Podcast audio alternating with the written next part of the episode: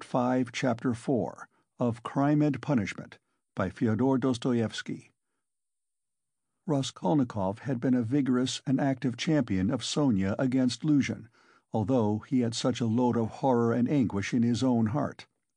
But having gone through so much in the morning, he found a sort of relief in a change of sensations, apart from the strong personal feeling which impelled him to defend Sonia. He was agitated, too, especially at some moments, by the thought of his approaching interview with Sonia. He had to tell her who had killed Lizaveta. He knew the terrible suffering it would be to him, and, as it were, brushed away the thought of it. So when he cried as he left Katerina Ivanovna's, "Well, Sofya Semyonovna, we shall see what you'll say now," he was still superficially excited, still vigorous and defiant from his triumph over Luzhin. But, strange to say, by the time he reached Sonia's lodging he felt a sudden impotence and fear. He stood still in hesitation at the door, asking himself the strange question, Must he tell her who killed Lizaveta? It was a strange question because he felt at the very time not only that he could not help telling her, but also that he could not put off the telling. He did not know why it must be so, he only felt it and the agonizing sense of his impotence before the inevitable almost crushed him. To cut short his hesitation and suffering, he quickly opened the door and looked at Sonia from the doorway. She was sitting with her elbows on the table and her face in her hands, but seeing Raskolnikov she got up at once and came to meet him as though she were expecting him. "What would have become of me but for you?" she said quickly, meeting him in the middle of the room. Evidently she was in haste to say this to him. It was what she had been waiting for. Raskolnikov went to the table and sat down on the chair from which she had only just risen. She stood facing him, two steps away, just as he had done the day before. "Well, Sonia?" he said, and felt that his voice was trembling. "It was all due to your social position and the habits associated with it. Did you understand that just now?" Her face showed her distress. "Only don't talk to me as you did yesterday," she interrupted him. "Please don't begin it. There is misery enough without that." She made haste to smile, afraid that he might not like the reproach. "I was silly to come away from there. What is happening there now? I wanted to go back directly, but I kept thinking that you would come. He told her that Amalia Ivanovna was turning them out of their lodging, and that Katerina Ivanovna had run off somewhere to seek justice. "My God!" cried Sonia. "Let's go at once!" And she snatched up her cape. "It's everlastingly the same thing," said Raskolnikov irritably. "You've no thought except for them. Stay a little with me."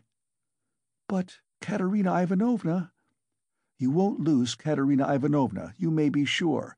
She'll come to you herself since she has run out," he added peevishly. "If she doesn't find you here, you'll be blamed for it."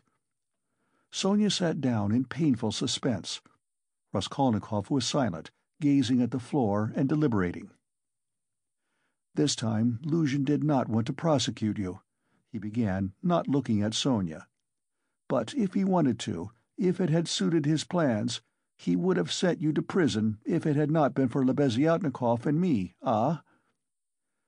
"Yes," she assented in a faint voice. "Yes," she repeated, preoccupied and distressed. "But I might easily not have been there. And it was quite an accident Lebeziatnikov turning up." Sonia was silent. "And if you'd gone to prison, what then? Do you remember what I said yesterday?" Again she did not answer. He waited. "I thought you would cry out again, Don't speak of it! Leave off!'" Raskolnikov gave a laugh, but a rather forced one. "What, silence again?" he asked a minute later. "We must talk about something, you know. It would be interesting for me to know how you would decide a certain problem, as Lebeziatnikov would say." He was beginning to lose the thread. No, really, I am serious. Imagine, Sonia, that you had known all Luzhin's intentions beforehand. Known, that is, for a fact, that they would be the ruin of Katerina Ivanovna and the children and yourself thrown in, since you don't count yourself for anything, Polenka too, for she'll go the same way. Well, if suddenly it all depended on your decision whether he or they should go on living, that is, whether Luzhin should go on living and doing wicked things, or Katerina Ivanovna should die. How would you decide which of them was to die? I ask you." Sonia looked uneasily at him. There was something peculiar in his hesitating question, which seemed approaching something in a roundabout way. "I felt that you were going to ask some question like that," she said, looking inquisitively at him. "I dare say you did. But how is it to be answered?" "Why do you ask about what could not happen?" said Sonia reluctantly. "Then it would be better for Luzhin to go on living and doing wicked things? You haven't dared to decide even that." "But I can't know the Divine Providence, and why do you ask what can't be answered? What's the use of such foolish questions? How could it happen that it should depend on my decision? Who has made me a judge to decide who is to live and who is not to live? "Oh, if the Divine Providence is to be mixed up in it, there is no doing anything," Raskolnikov grumbled morosely. "You'd better say straight out what you want," Sonia cried in distress. "You are leading up to something again. Can you have come simply to torture me?" She could not control herself, and began crying bitterly. He looked at her in gloomy misery. Five minutes passed. "Of course, you're right, Sonia he said softly at last. He was suddenly changed. His tone of assumed arrogance and helpless defiance was gone. Even his voice was suddenly weak. I told you yesterday that I was not coming to ask forgiveness, and almost the first thing I've said is to ask forgiveness. I said that about Luzhin and Providence for my own sake. I was asking forgiveness, Sonia. He tried to smile, but there was something helpless and incomplete in his pale smile. He bowed his head and hid his face in his hands. And suddenly a strange, surprising sensation of a sort of bitter hatred for Sonia passed through his heart. As it were wondering and frightened of this sensation, he raised his head and looked intently at her. But he met her uneasy and painfully anxious eyes fixed on him. There was love in them, his hatred vanished like a phantom. It was not the real feeling. He had taken the one feeling for the other. It only meant that that minute had come. He hid his face in his hands again and bowed his head. Suddenly he turned pale, got up from his chair, looked at Sonia, and without uttering a word sat down mechanically on her bed. His sensations that moment were terribly like the moment when he had stood over the old woman with the axe in his hand and felt that he must not lose another minute. "What's the matter?" asked Sonia, dreadfully frightened. He could not utter a word.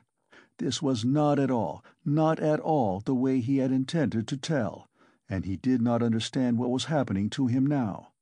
She went up to him softly, sat down on the bed beside him and waited, not taking her eyes off him. Her heart throbbed and sank. It was unendurable. He turned his deadly pale face to her. His lips worked, helplessly struggling to utter something. A pang of terror passed through Sonia's heart. "What's the matter?" she repeated, drawing a little away from him. "Nothing, Sonia. Don't be frightened. It's nonsense." "It really is nonsense, if you think of it," he muttered, like a man in delirium. "Why have I come to torture you?" he added suddenly, looking at her. "Why, really? I keep asking myself that question, Sonia."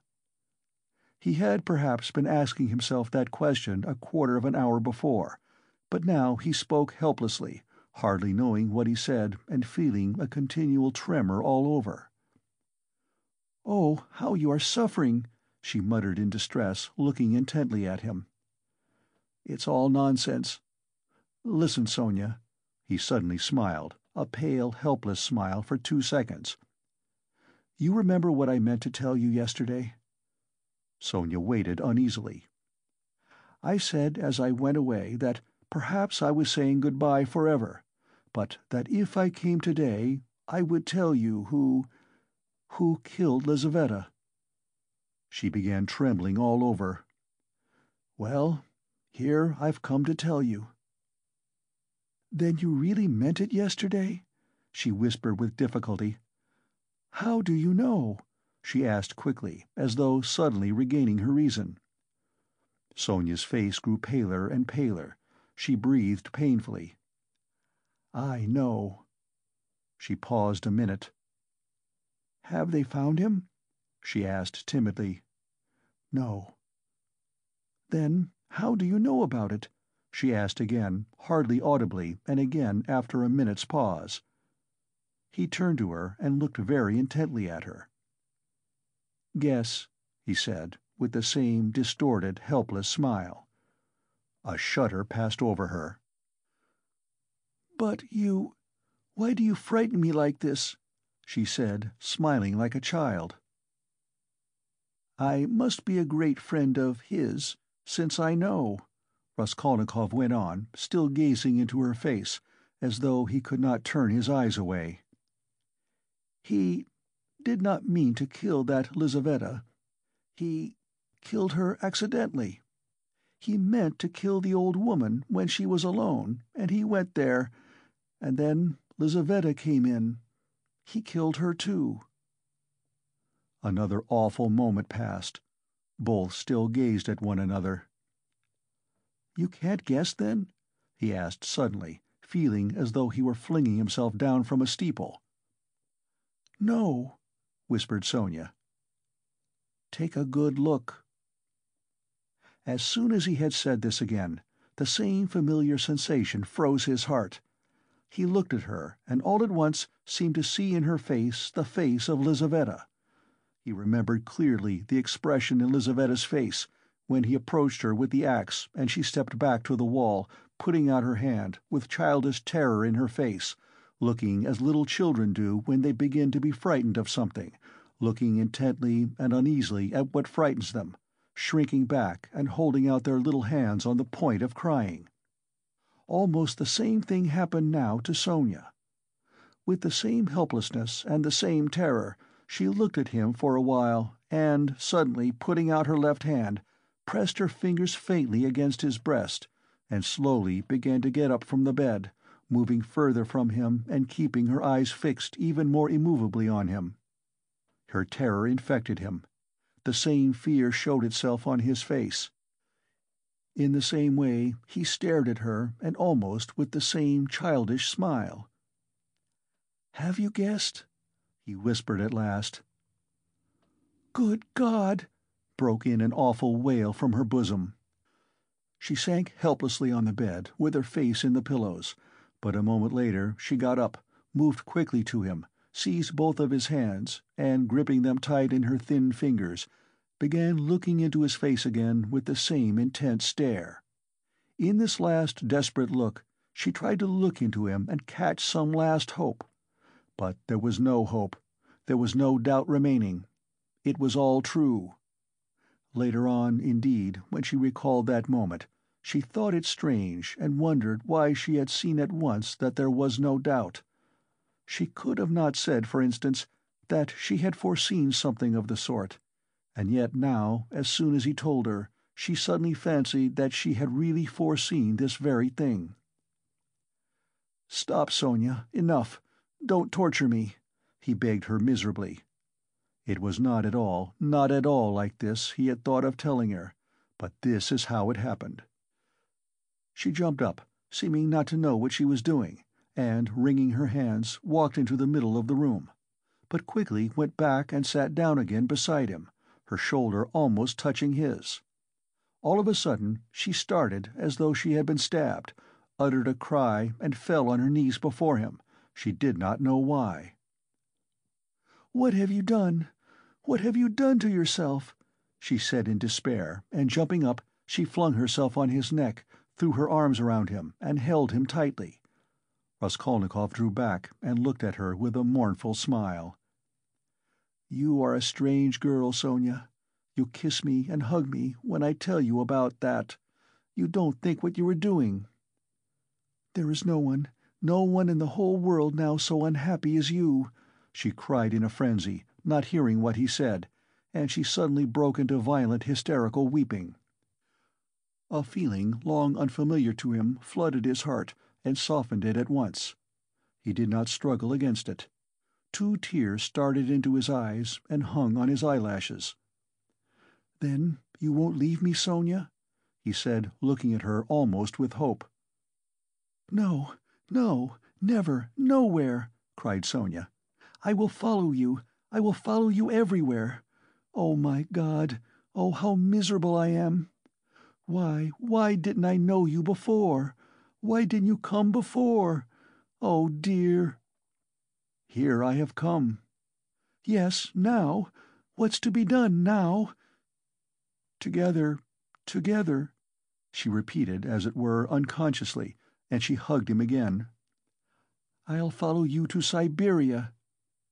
He recoiled at this, and the same hostile, almost haughty smile came to his lips.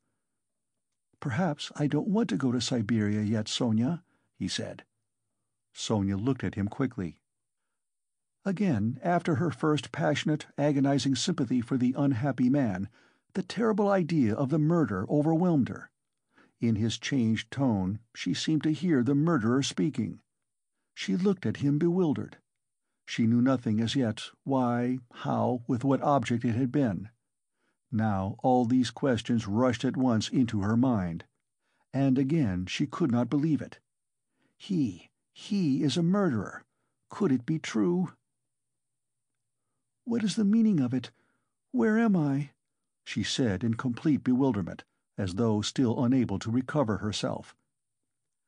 "How could you, you, a man like you, how could you bring yourself to it? What does it mean?"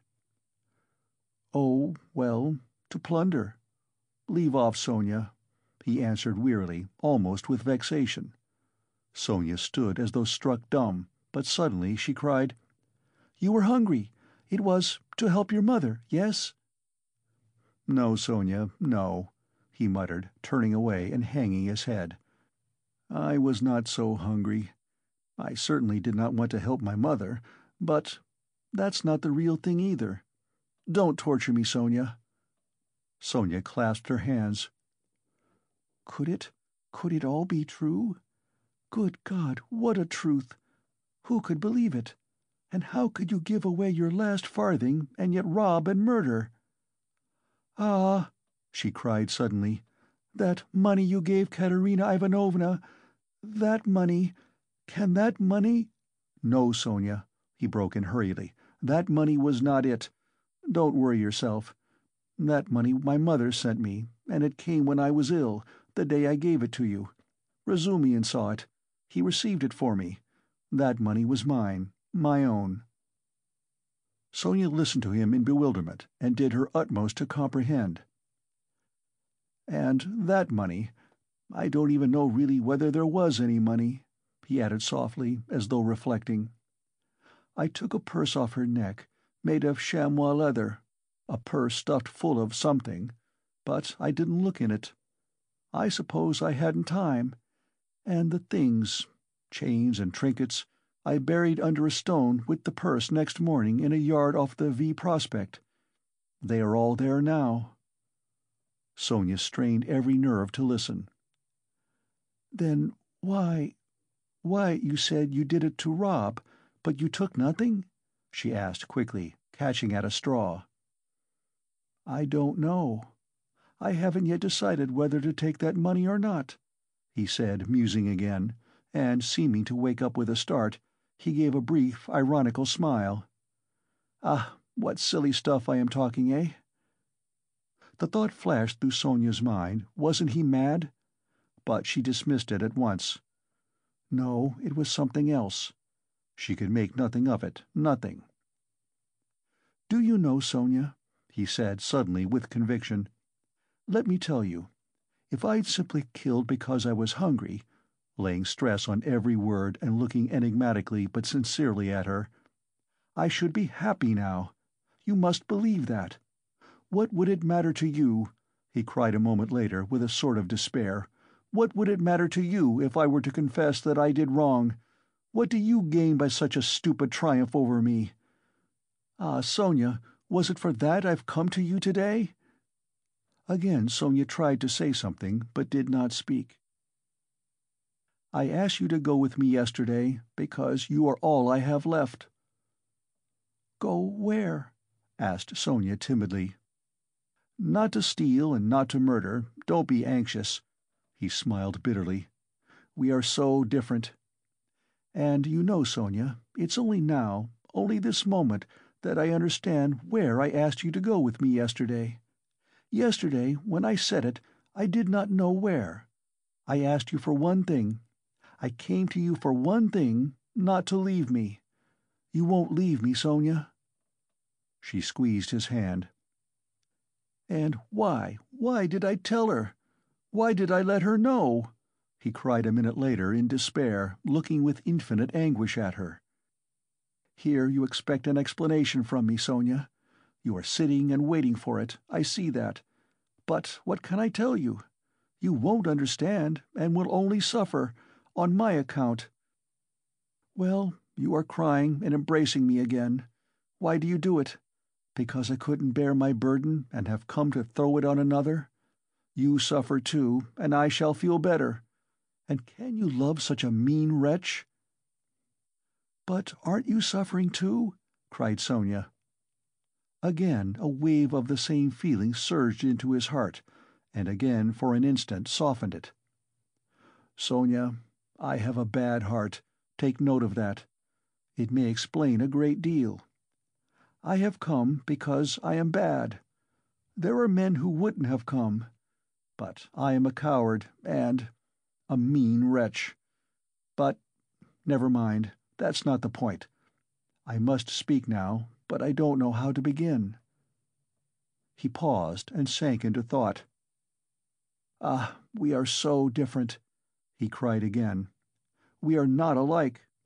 And why, why did I come? I shall never forgive myself that." "No, no, it is a good thing you came," cried Sonia. "It's better I should know, far better." He looked at her with anguish. "What if it really were that?" he said, as though reaching a conclusion. "Yes, that's what it was. I wanted to become a Napoleon. That's why I killed her.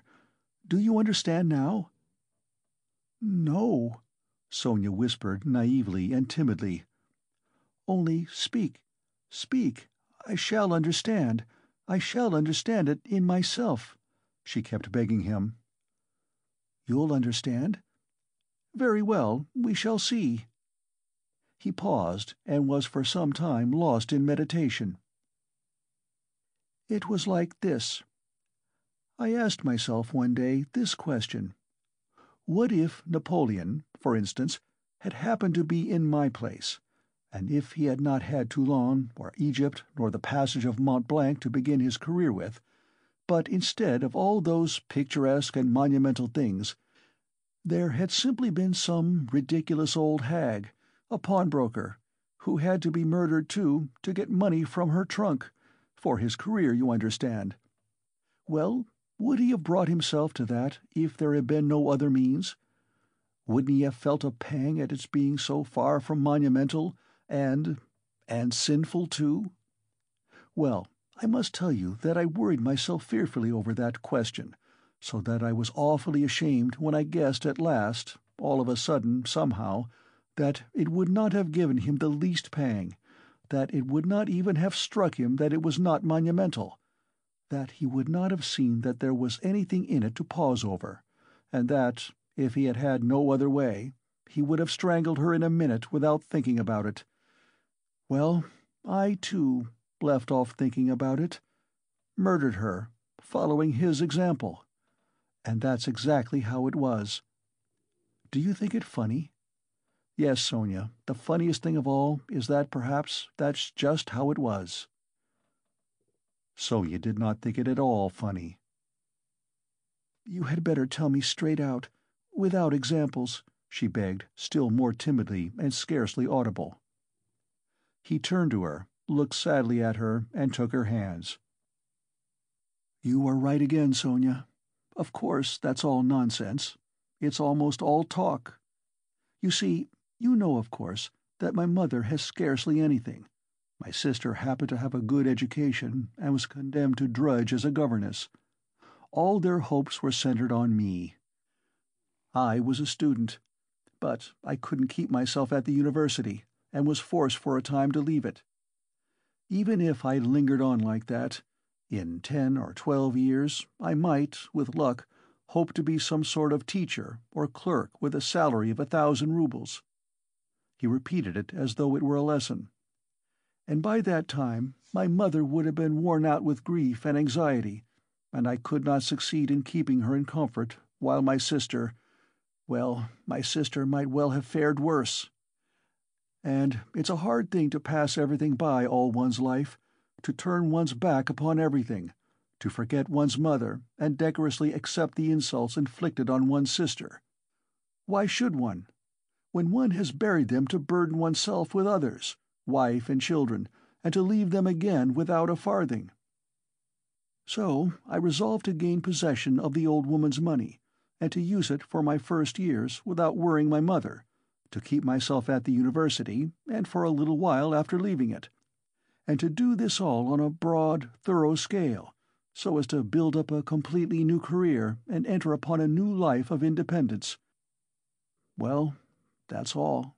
Well, of course, in killing the old woman I did wrong.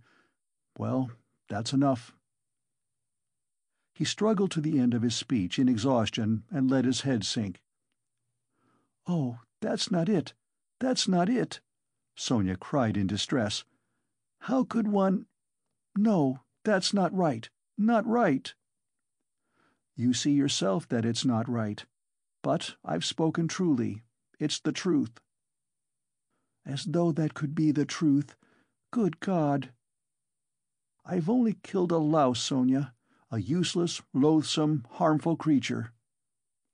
A human being? A louse? I too know it wasn't a louse, he answered, looking strangely at her. But I am talking nonsense, Sonia, he added. I've been talking nonsense a long time. That's not it. You are right there. There were quite, quite other causes for it. I haven't talked to anyone for so long, Sonia. My head aches dreadfully now. His eyes shone with feverish brilliance. He was almost delirious. An uneasy smile strayed on his lips. His terrible exhaustion could be seen through his excitement. Sonia saw how he was suffering. She too was growing dizzy. And he talked so strangely. It seemed somehow comprehensible, but yet... But how? How? Good God! And she wrung her hands in despair. No, Sonia, that's not it. He began again suddenly, raising his head, as though a new and sudden train of thought had struck and as it were aroused him. That's not it. Better imagine yes, it's certainly better imagine that I am vain, envious, malicious, base, vindictive, and well, perhaps with a tendency to insanity. Let's have it all out at once. They've talked of madness already, I noticed. I told you just now I could not keep myself at the university.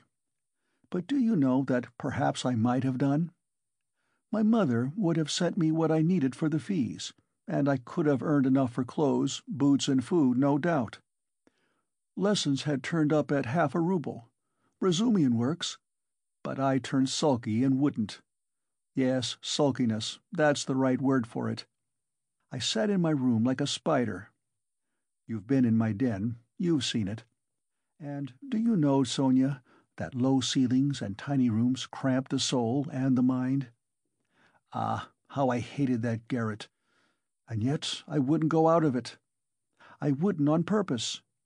I didn't go out for days together, and I wouldn't work. I wouldn't even eat. I just lay there doing nothing. If Nastasia brought me anything, I ate it, if she didn't, I went all day without. I wouldn't ask on purpose, from sulkiness. At night I had no light. I lay in the dark, and I wouldn't earn money for candles. I ought to have studied, but I sold my books, and the dust lies an inch thick on the notebooks on my table. I preferred lying still and thinking. And I kept thinking. And I had dreams all the time, strange dreams of all sorts, no need to describe. Only then I began to fancy that no, that's not it. Again I'm telling you wrong. You see, I kept asking myself then, why am I so stupid that if others are stupid, and I know they are, yet I won't be wiser? Then I saw, Sonia, that if one waits for everyone to get wiser, it will take too long. Afterwards I understood that that would never come to pass, that men won't change, and that nobody can alter it, and that it's not worth wasting effort over it. Yes, that's so. That's the law of their nature, Sonia. That's so. And I know now, Sonia, that whoever is strong in mind and spirit will have power over them. Anyone who is greatly daring is right in their eyes. He who despises most things will be a lawgiver among them, and he who dares most of all will be most in the right. So it has been till now, and so it will always be. A man must be blind not to see it. Though Raskolnikov looked at Sonia as he said this, he no longer cared whether she understood or not. The fever had complete hold of him. He was in a sort of gloomy ecstasy. He certainly had been too long without talking to anyone. Sonia felt that his gloomy creed had become his faith and code. I divine then, Sonia, he went on eagerly, that power is only vouchsafed to the man who dares to stoop and pick it up. There is only one thing, one thing needful. One has only to dare. Then, for the first time in my life, an idea took shape in my mind which no one had ever thought of before me, no one. I saw clear as daylight how strange it is that not a single person living in this mad world has had the daring to go straight for it all and send it flying to the devil. I I wanted to have the daring, and I killed her. I only wanted to have the daring, Sonia. That was the whole cause of it." "Oh, hush, hush!" cried Sonia, clasping her hands. "You turned away from God, and God has smitten you, has given you over to the devil." "Then, Sonia, when I used to lie there in the dark and all this became clear to me, was it a temptation of the devil, eh?"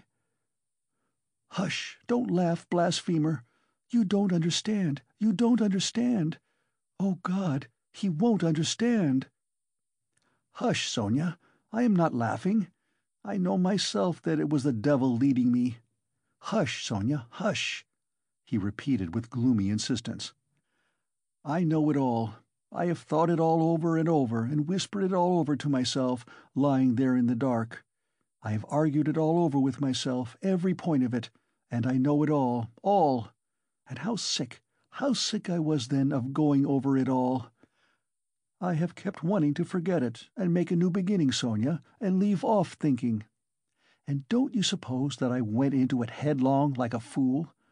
I went into it like a wise man, and that was just my destruction.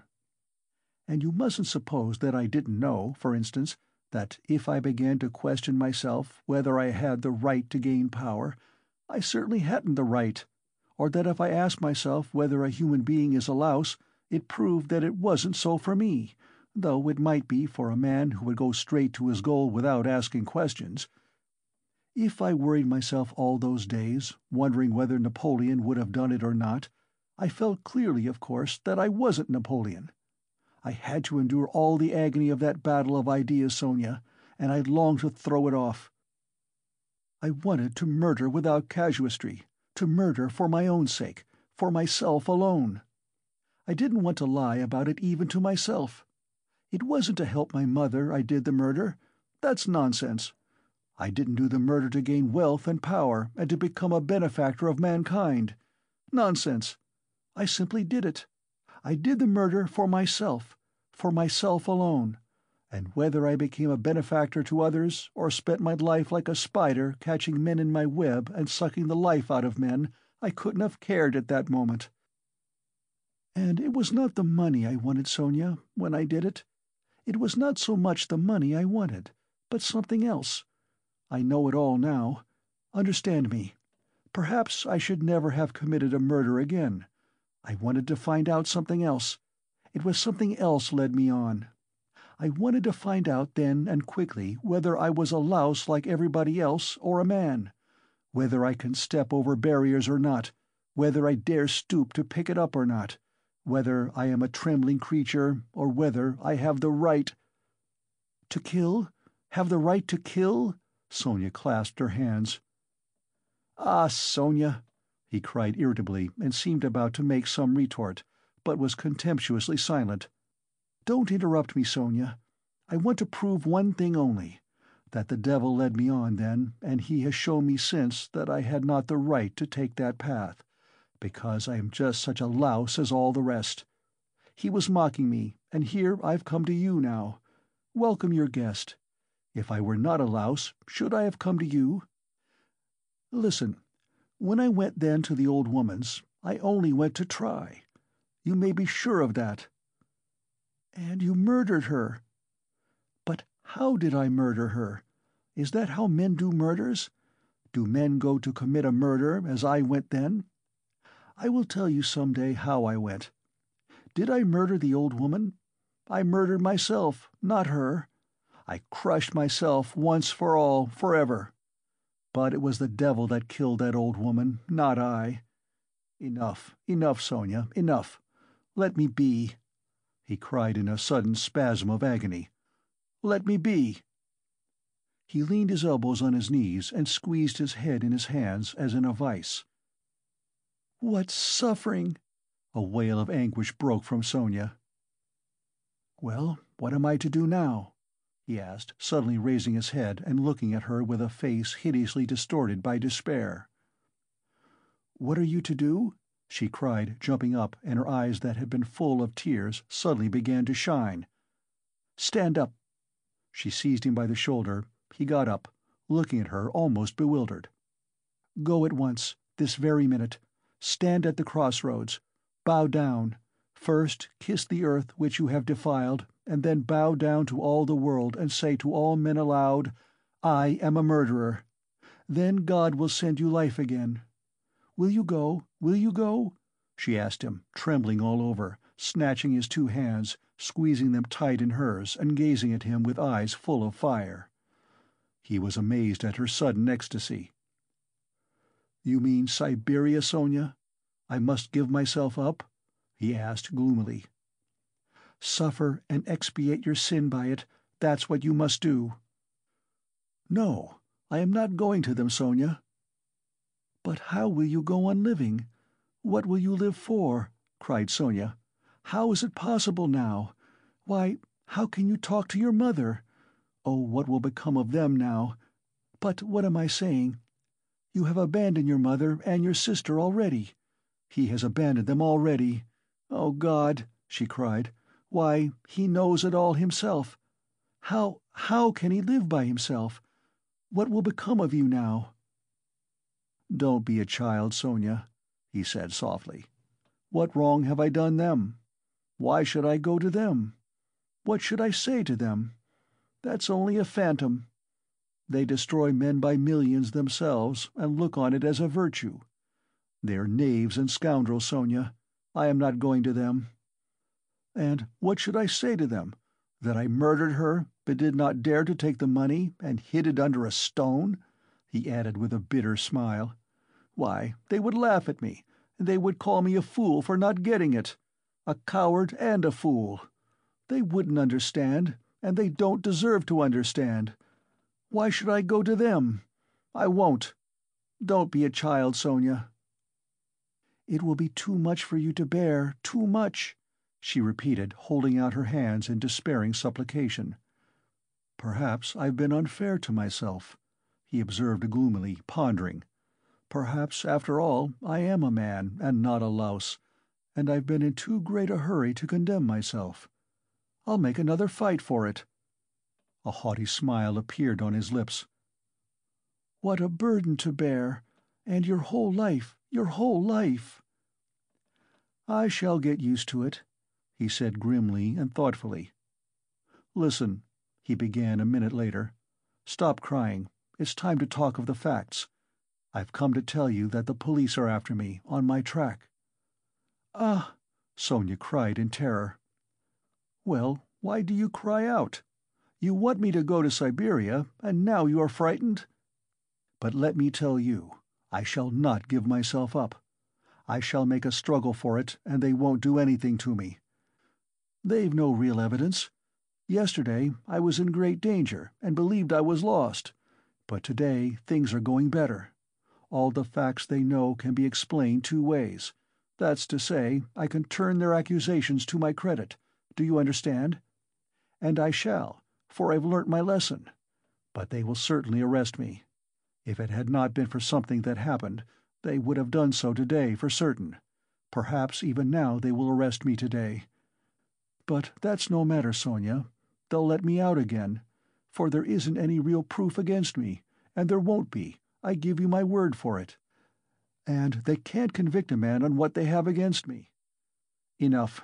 I only tell you that you may know. I will try to manage somehow to put it to my mother and sister so that they won't be frightened.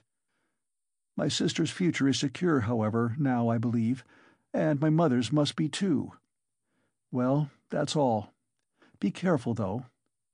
Will you come and see me in prison when I am there?" "Oh, I will, I will."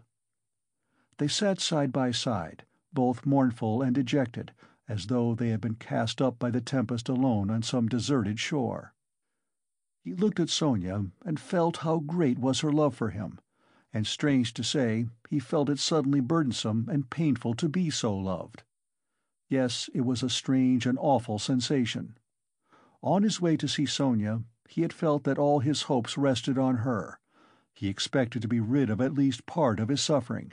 And now, when all her heart turned towards him, he suddenly felt he was immeasurably unhappier than before. "Sonia," he said, "you'd better not come and see me when I am in prison." Sonia did not answer. She was crying. Several minutes passed.